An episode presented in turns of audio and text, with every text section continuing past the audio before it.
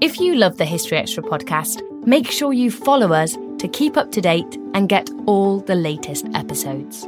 Thanks for your support, and I do hope you enjoy this episode. It's hard not to add a side of hot, crispy hash browns to your favorite McDonald's breakfast. It's even harder not to eat said hash browns before you get home. Ba-da-ba-ba-ba.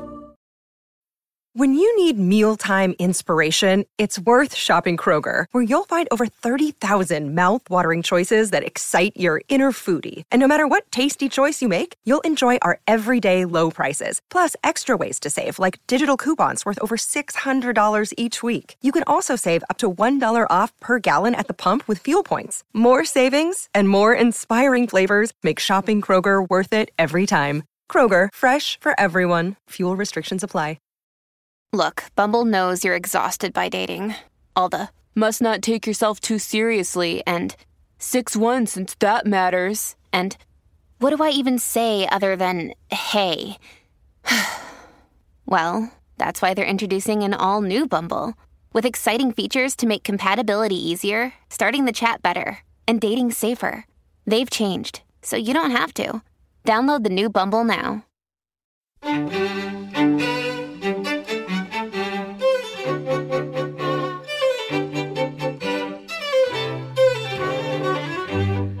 And welcome to the History Extra podcast from BBC History Magazine, Britain's best selling history magazine.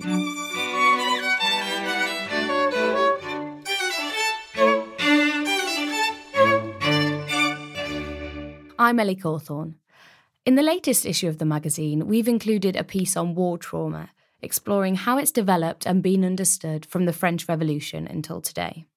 The piece was written by Emma Butcher of the University of Leicester and Hannah Partis Jennings from Loughborough University. A little while back, they explored the topic further in a conversation with our digital editorial assistant, Rachel Dinning. So we've been aware of the psychological impact of war on individuals for thousands of years. Emma, perhaps you can tell us um, some of the earliest mentions of war trauma that we can we've come across. So, the earliest mentions usually go back to ancient times and ancient documents. So, um, for example, in the Iliad, so um, there's an instance with Achilles, the soldier, um, suffering nightmares and fears of isolation and survival guilt after his friend dies in battle. So, this is a very early example. And this kind of spills over generally into more um, kind of ancient stories. So, for example, there's um, a soldier called Epizelus in the Battle of Marathon, which was um, fought in about 490 BC.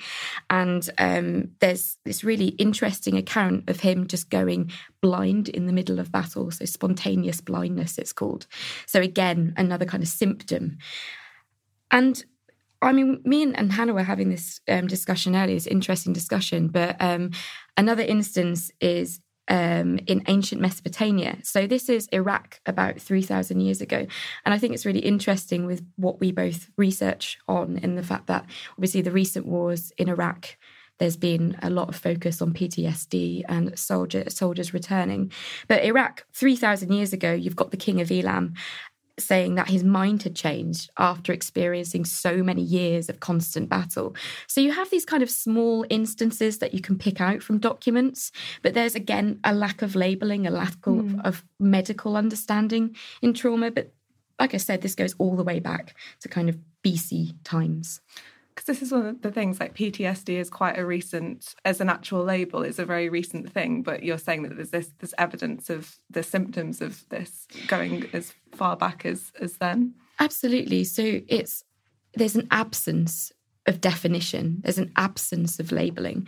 And this is what my research I'm generally interested in. I mean, these are kind of examples I've said about ancient times going through into the Middle Ages. You've got examples in the Crusades of soldiers um, whose a chronicler describes how their hearts were pierced by swords of sorrows from different sorts of suffering.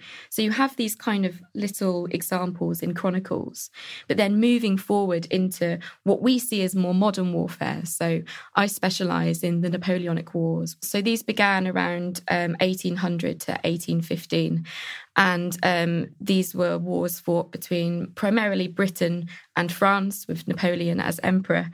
And this is the first time in the kind of beginnings of modern warfare that you see a focus on individual suffering and individual soldiers experiencing the again these symptoms that have run throughout history but there's no label it's only really in recent years that we've given this kind of malady a name effectively so is this a bit of a turning point the napoleonic say? wars were a turning point in the sense that the dawn of romanticism happened in the 18th century where for the first time the arts culture and individuals were focused on individual suffering, individual feeling. And there was this somewhat turning point between seeing battles and armies as groups of people en masse and there was a real kind of sense of recognizing that in the middle of this cog in the war machine, that each individual cog were experiencing their own experiences, their own feelings, and their own relationship with war.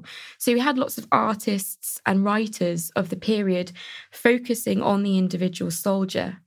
And then during the Revolutionary and Napoleonic Wars, you had about 200 soldiers who wrote down their experiences of war. And this became known as a genre called the military memoir. And these were soldiers writing down their feelings. And within this kind of um, genre, this movement of battle writing, you had soldiers grappling with their own experiences of trauma for the first time. But again, these were very much a kind of personal reflection and not seen in any kind of medical way. It was sure. them saying how they suffer melancholia or nostalgia or nightmares or these kind of symptoms again of trauma, but not saying I'm suffering from trauma. So, at what point in history did we begin to see a shift from looking at it from that perspective and looking at it from an actual medical perspective? So, in relation, so one of the reasons why I'm interested um, in war trauma is that it acts as a kind of locus for wider perceptions and attitudes um, in society, in politics, in culture. Um, and there are these kind of consistent themes that that thread through it around our understanding um, of, of combat and its meaning, our understanding of the soldier as an entity, our understanding of different wars that kind of manifest culturally, politically, and socially through this category of war trauma. So you can see these things coming up. And one of the themes is this notion of kind of medicalization, where how the medical profession engages. So, yes, in, in uh, 1915, um, off the back of the uh, large scale of cases of what became known um, as shell shock, about 80,000 cases coming out of the First World War, though it's hard to give an exact figure because of the way that uh, the diagnostics were managed. But Charles My- uh, Myers comes up with this term shell shock, and it is influenced by the symptoms that manifested. Um, amongst passengers who had been through a railway crash. Um, so it's tied in medical discourse initially very much to the idea of brain trauma, so kind of a, a somatic uh, cause, you know, a bodily uh, aspect, a physical thing, a physical thing. Yes. Um, and but it gradually becomes uh, kind of more broadly understood as um, a psychosomatic and a psychological malady. Um, and again, you can see this in the way that the medical discourse shapes uh, our understanding of shell shock around the, the uh, First World War. So you have uh, key figures like William Rivers, Craiglockhart, the uh, famous trauma hospital or um, recovery hospital in Scotland. Um, and the way he deals with the idea of shell shock um, is very influenced by Freud. So it's very much about locating a point of trauma in the person's story and getting them to kind of re engage with that story um, to undo the repression of that memory that so, they have engaged with. So, in these hospitals um, that that came about just after the war, um, these were the kinds of therapies that people that soldiers were experiencing. So, this um, is an interesting question. I think medical discourses and medical treatments were, as, as um, I said, kind of informed by wider social dynamics like class and gender. Um, so straight away there's this initially the idea of hysteria is very much and freud's treatment of hysteria is very much understood as a female malady. So when male soldiers and of course soldiering is understood then and to some extent throughout history as this kind of pinnacle of masculinity. So when soldiers start to manifest these symptoms of hysteria and it becomes labeled within the remit of shell shock as a kind of male hysteria, um, that's quite unsettling so the, the, there's an attempt to try to navigate that, to try to pr- produce a wider uh, rationale that can fit with the understanding of the soldier as this kind of um, masculine hero. But it also means that symptoms of shell shock are often discredited at this point.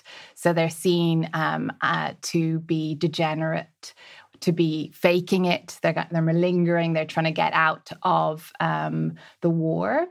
And you can see this uh, actually operating quite a lot along class lines. So the tendency is to forgive these symptoms much more so in the officer classes um, and to uh, recognize these symptoms of nervous breakdown and to mm-hmm. provide these treatments like at Craiglockhart, which uh, operate through talk therapy. Um, and re- re- recognition of repressed trauma. Whereas somebody like Lewis Yealland um, at the National Hospital treated lower class with what tended so it manifested along the lines of rank, but these tended to map onto class during the First World War.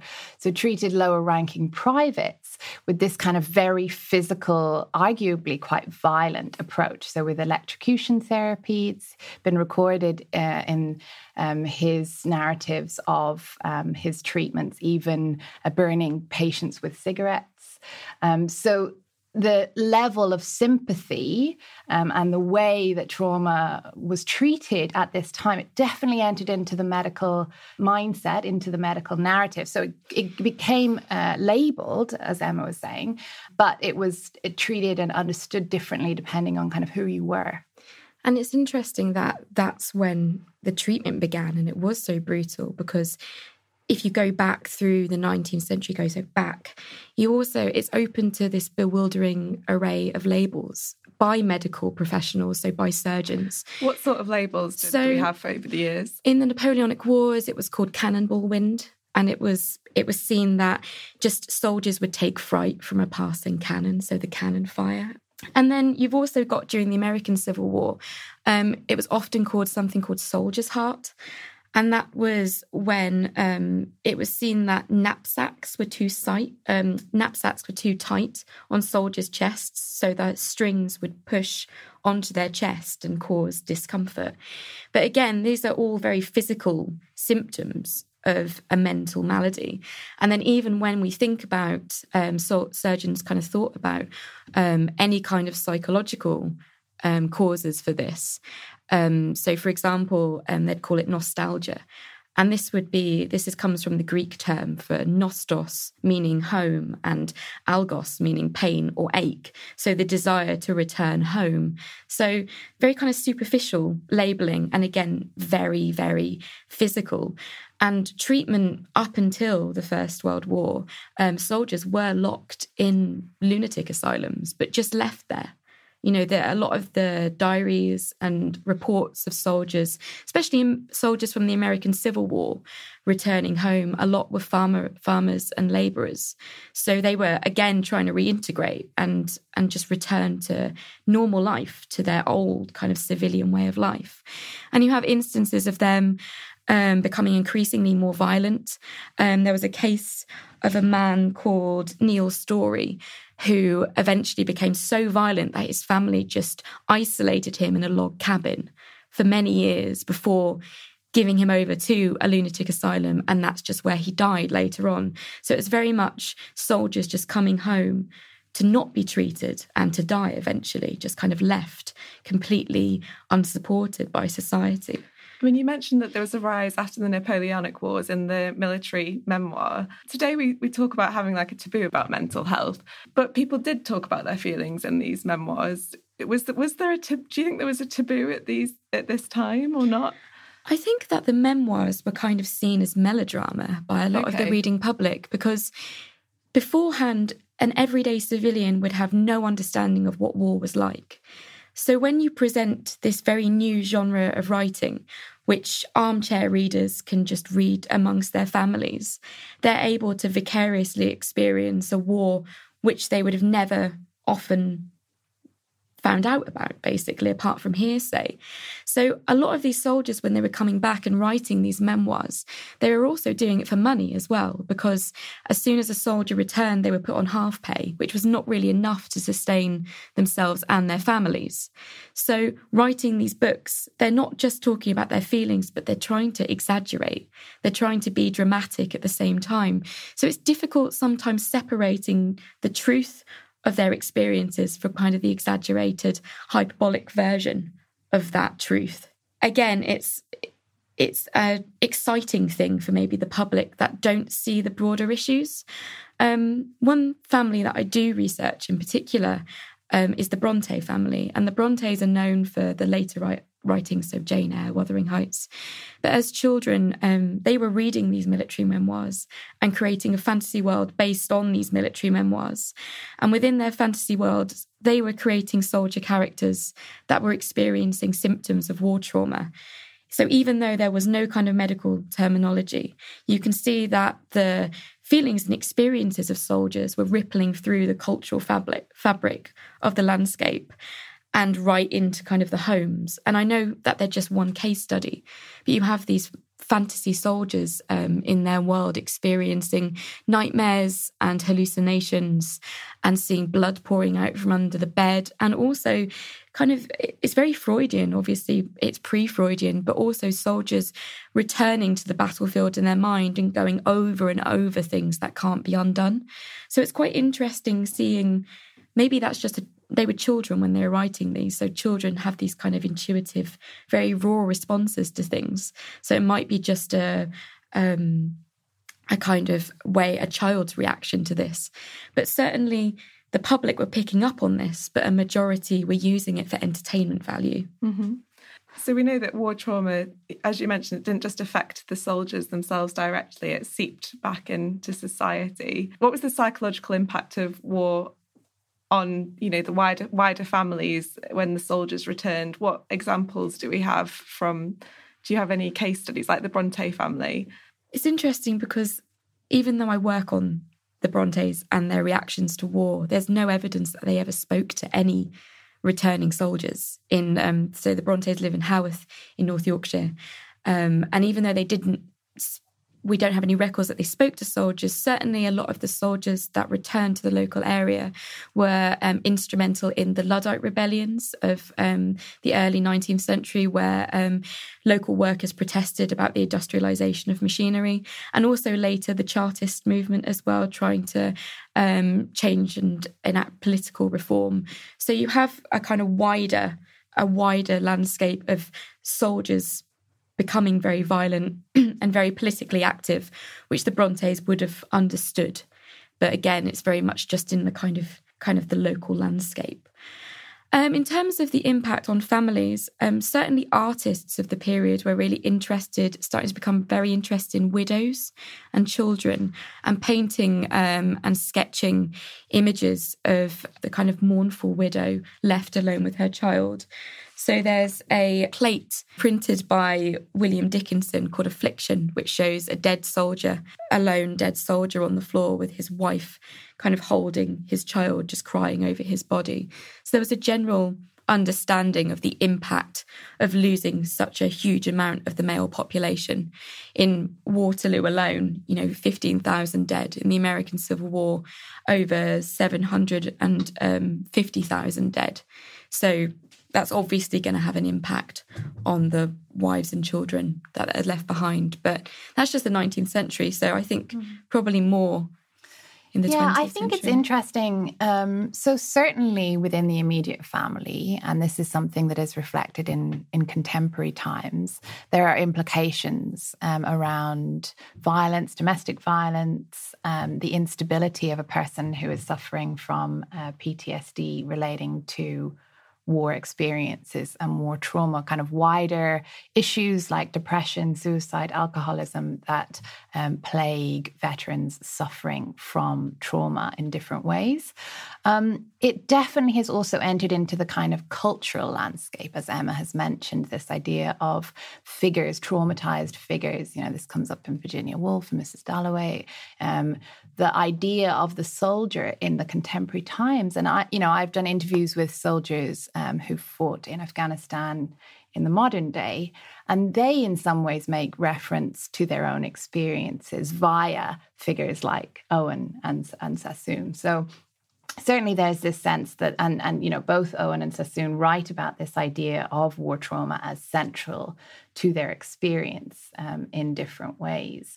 But there's also the issue, which I think is important, of the extent to which there was a disconnect in many instances between soldiers returning back and the wider population who just simply couldn't properly recognize or they felt couldn't properly engage with what they had been through and that this then in turn so this is something that comes up in relation to the vietnam war and there's this um, winter soldier in, investigation which is a three day period in, in detroit in 1971 where just over 100 veterans get together and it's organized by um, the entity Vietnam Veterans Against the War. So it does have this kind of explicit underlying political rationale. And the idea behind this is that these veterans will have the opportunity to give testimony, to talk about what they had done um, in the context of the Vietnam War um, and how they felt the kind of lasting trauma um, that they were experiencing, bearing in mind that um, the war was ongoing and that within the American media there was starting to be uh, conversations about the kind of morality of the war and atrocities that were taking place there. But one of the interesting things that you see reflected in this testimony is that when, and this is um, this is very much demonstrated by the testimony um, of, of Robert Lifton, who's a psychiatrist at Yale and a Vietnam veteran. And he comes to this Winter Soldier investigation and he gives testimony. Um, and he suggests that one of the reasons why veterans struggle so much to readjust um, after Vietnam is this dissonance between their experiences and their civilian life, their experiences at war and their civilian life. And this often manifests um, in terms of an inability to make sense of their role um, as veterans. Because in the broader political landscape in America, there is this increasing distaste for what's going on in, in Vietnam. And this influences the idea of moral injury.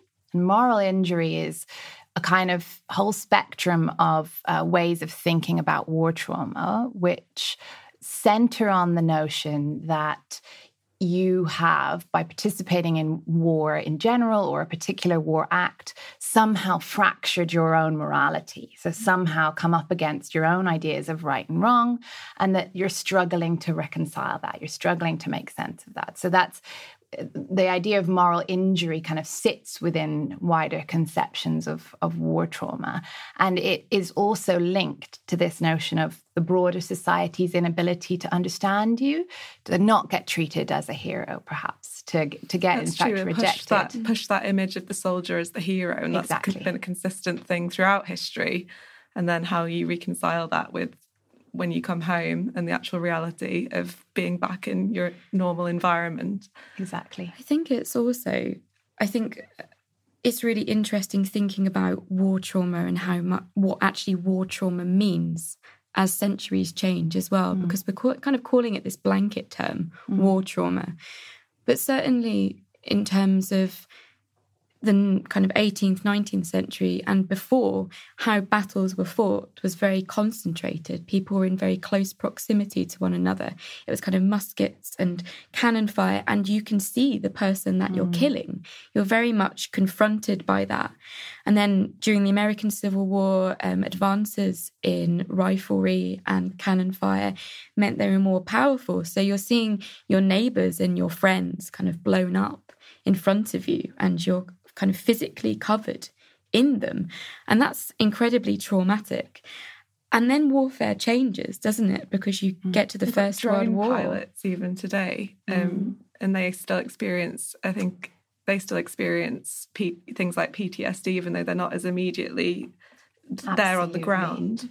Yeah, so as Emma says, it kind of brings to the fore this um, relationship between distance and proximity when it comes the role of combat. Increasingly, uh, medical practitioners and, and scholars of war are aware that actually combat is not necessary for people to experience war trauma. They don't have to have faced combat. Whereas again, as Emma is saying, and this is evident in Sassoon and Owen's poetry as well, there is this real viscerality to the experience of soldiering, froth, corrupted lungs, as articulated by Wilfred Owen, that there is this um, immediacy, even with the technological advancements of the First World War, there is this immediacy to killing.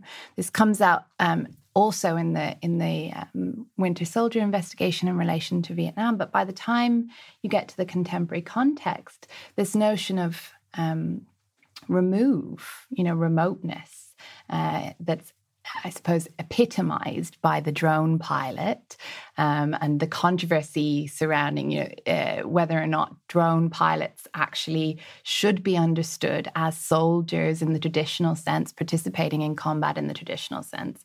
And yet, what we know, what we see is that they are experiencing war trauma.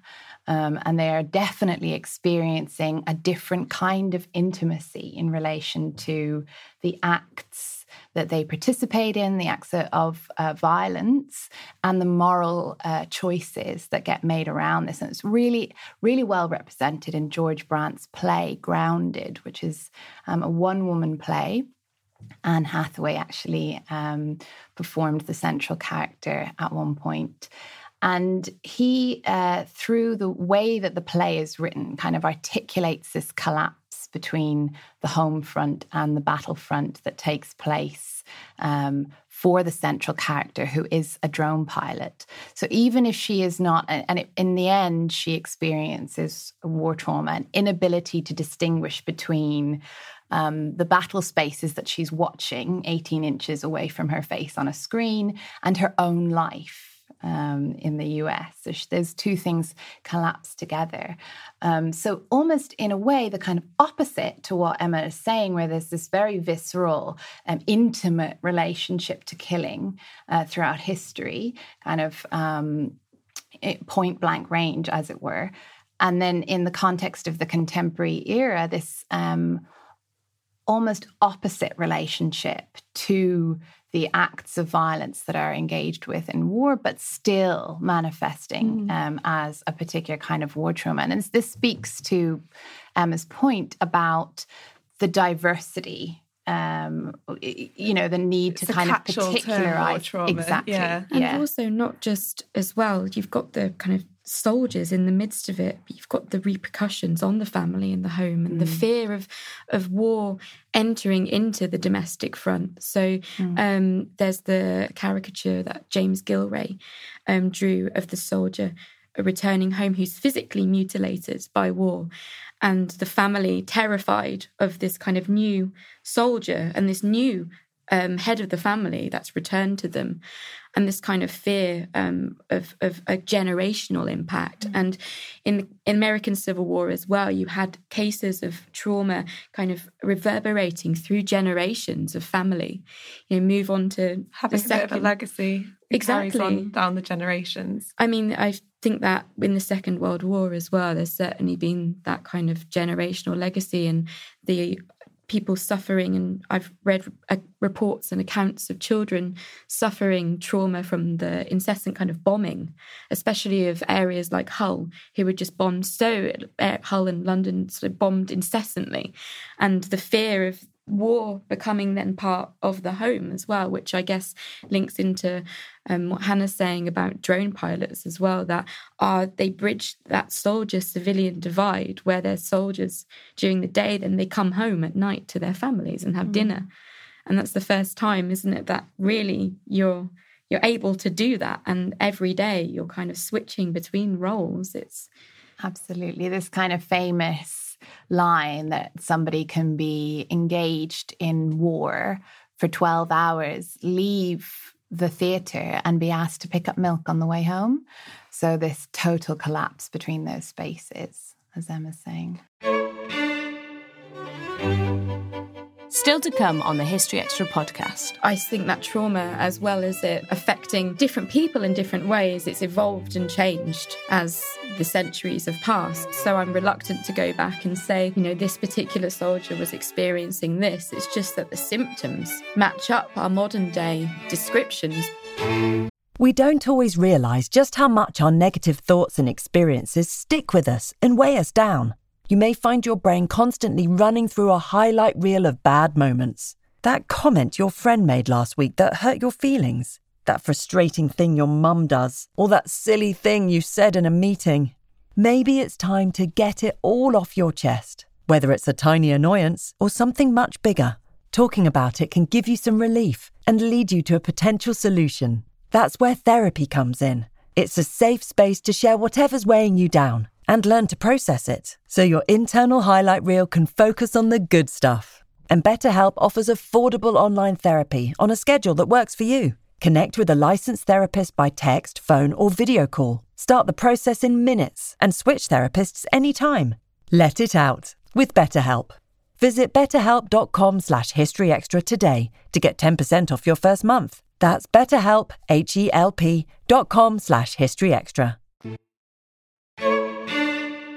When we think of, of war trauma, that that phrase, um, it would be a myth to just immediately think war trauma. It means PTSD. It means someone who's been out there and you know they've seen something absolutely horrific and come home. It's not just that. It's a much broader, wider thing affecting society. I was going to say it took such a long time for war trauma to be established as a medical condition, and we've talked about this a bit already. Um, what were some of the key turning points um, in history for how we approach and manage trauma. What do you think was the most significant? So I think the First World War for me um, was probably the most significant moment in terms of how and the extent, not just because the First World War, I think, functions very specifically. And we're looking here, and this is an important caveat, at the Anglo American context, and in this case, very much the British context with the First World War. So this this doesn't resonate globally, and individual nations have their own legacies and stories when it comes to their histories of war and war trauma. But in terms of um, the British context, I think the, sh- the sheer scale of the individuals who were suffering, um, the, the the techniques that had to be developed to manage this, you know, even to the point of bringing uh, forward these. Um, these war trauma managing hubs to the front because there was this fear that if you bring people back, um, they will get a taste of home and they won't want to return to warfare. And, and bearing in mind, of course, that this is ultimately always the goal in, in relation to First World War treatment is, if possible, to return somebody to the front.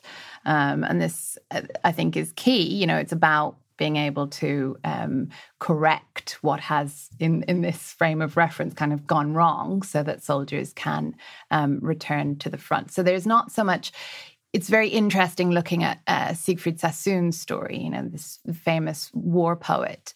And he um, was diagnosed with shell shock because he objected morally to what was going on um, in the First World War. So even the kind of idea that that moral objection is kind of pathologized. I think that that um, was at the heart of some of the ways uh, that it was treated. But as I said, even though, so there was certainly things that would be uh, extraordinary to us in terms of how mental health was approached mm. in the hmm. First World War. I think it was a turning point in in terms of its. It very much entered into the kind of social and political frame of reference and had to be dealt with. So you get um, psychologists and psychiatrists asked to be involved in kind of pre uh, deployment training by the Second World War. So there's this understanding that resilience is a facet of soldiering, that it is a traumatic experience. And I, I think that this does stem, and you can see this to today. Um, as I said with the drone pilots, there was a, a, lack of expectation that drone piloting as a form of soldiering would be productive of PTSD, of war trauma in the same way. But there is a much um, faster learning process in the contemporary context. This kind of rapid recognition that these are the symptoms. They may they may not be attributed to specific things. Um, so there's a general reticence, I think, to allocate specific causes because, as we said, of the kind of diversity of, of reasonings behind why somebody might experience uh, war trauma. And the importance in the contemporary time, attention has been drawn to the importance of not centering combat. Mm. Um, and this impacts female soldiers as well. As we know, female soldiers. I was going to ask actually, is there a gender difference um, in how war trauma is, how we look at war trauma? Yeah, no, absolutely. I think this centering of, of combat experience has had implications for female soldiers um, whose condition uh, as might not be recognized as PTSD, as war trauma in the same way if they didn't serve in a combat role. And we know in Britain and America, this has only become legally possible, legal and legally and technically possible um, in the last few years. So the female engagement teams um, in Afghanistan, for example, um, weren't technically frontline soldiers, even though they were exposed. So just to clarify, the female engagement teams are all female units that operated in, in Afghanistan in the context of the recent war um, that were uh, deployed alongside more traditional units. And they had a specifically counterinsurgency mandate. So they were specifically tasked with um, engaging with the Afghan population. But because of the nature of the Afghan war, because of the nature of the war in Afghanistan um, and counterinsurgency warfare, these individuals were exposed to combat. Um, so the distinction was more of a technical one. They were under under fire. They were in, in danger. There were um, improvised explosive devices in the terrains where they worked. So um, the gendered dynamics can manifest in terms of how people are understood as soldiers. And if combat is central to that, then there, there might be this kind of, oh, well, if you're not a combat soldier, then how, how can you experience PTSD in the same way? And again, I think there's been some learning around that. Similarly, with the prevalence of um, sexual violence and harassment in the context of the military and how that can compound uh, trauma. And, and again, this is, you know, potentially providing a different lens. Back to what Emma was saying, this catch-all phrase, we still mm. um, need to disaggregate a little mm. bit on, on in terms of kind of the the logics um, and the particularities of that for um, individuals, um, dependent on their context, dependent on things like gender and sexuality. Um, there's been high instances of uh, psychological uh, symptoms in transgender soldiers who um, suffer additional layers of discrimination and potentially violence within the military context. So all of that, um, I think, plays a role, as as Emma was saying. And still progress as well, because generally mental illness is it's recognition, it's treatment. by society and by medical practitioners is still ongoing, isn't it? There's still, like you said, war trauma is multifaceted but also um, it, it's combined, isn't it? It's not just how we talk about mental illness; it's how we talk about LGBTQ plus rights. It's how we, as a society, begin to accept that it's not just a basic formula for treatment. Mm. It's there's as history has taught us as well, trauma is um, experienced in a multitude of ways. It's difficult going back into history and labeling soldiers and saying, "Oh, well, they experience PTSD." Oh, retrospectively, because this is not. Yeah. Uh, I think that trauma, as well as it um, affecting different people in different ways, it's evolved and changed. as the centuries have passed. So I'm reluctant to go back and say, you know, this particular soldier was experiencing this. It's just that the symptoms kind of match match up our modern day um, descriptions, but it doesn't mean that even those symptoms are the same symptoms. But that's um, again relative with weapon to weaponry to um, progress in rights to all of these different societal factors and political factors that also filter into these kind of um, mental states. Mm-hmm. So I suppose just to sort of wrap up, um, where do you think we are today, and where do you think we need to be in our attitude to war trauma? So I think one caveat. Academics love caveats. Um, i sometimes make so many caveats that i can't remember what my original point was. But one caveat that i think is important um, so one of the elements of my research is also looking at um, one of the ways I've encountered war trauma is amongst um, war affected civilian populations in Sri Lanka, for example.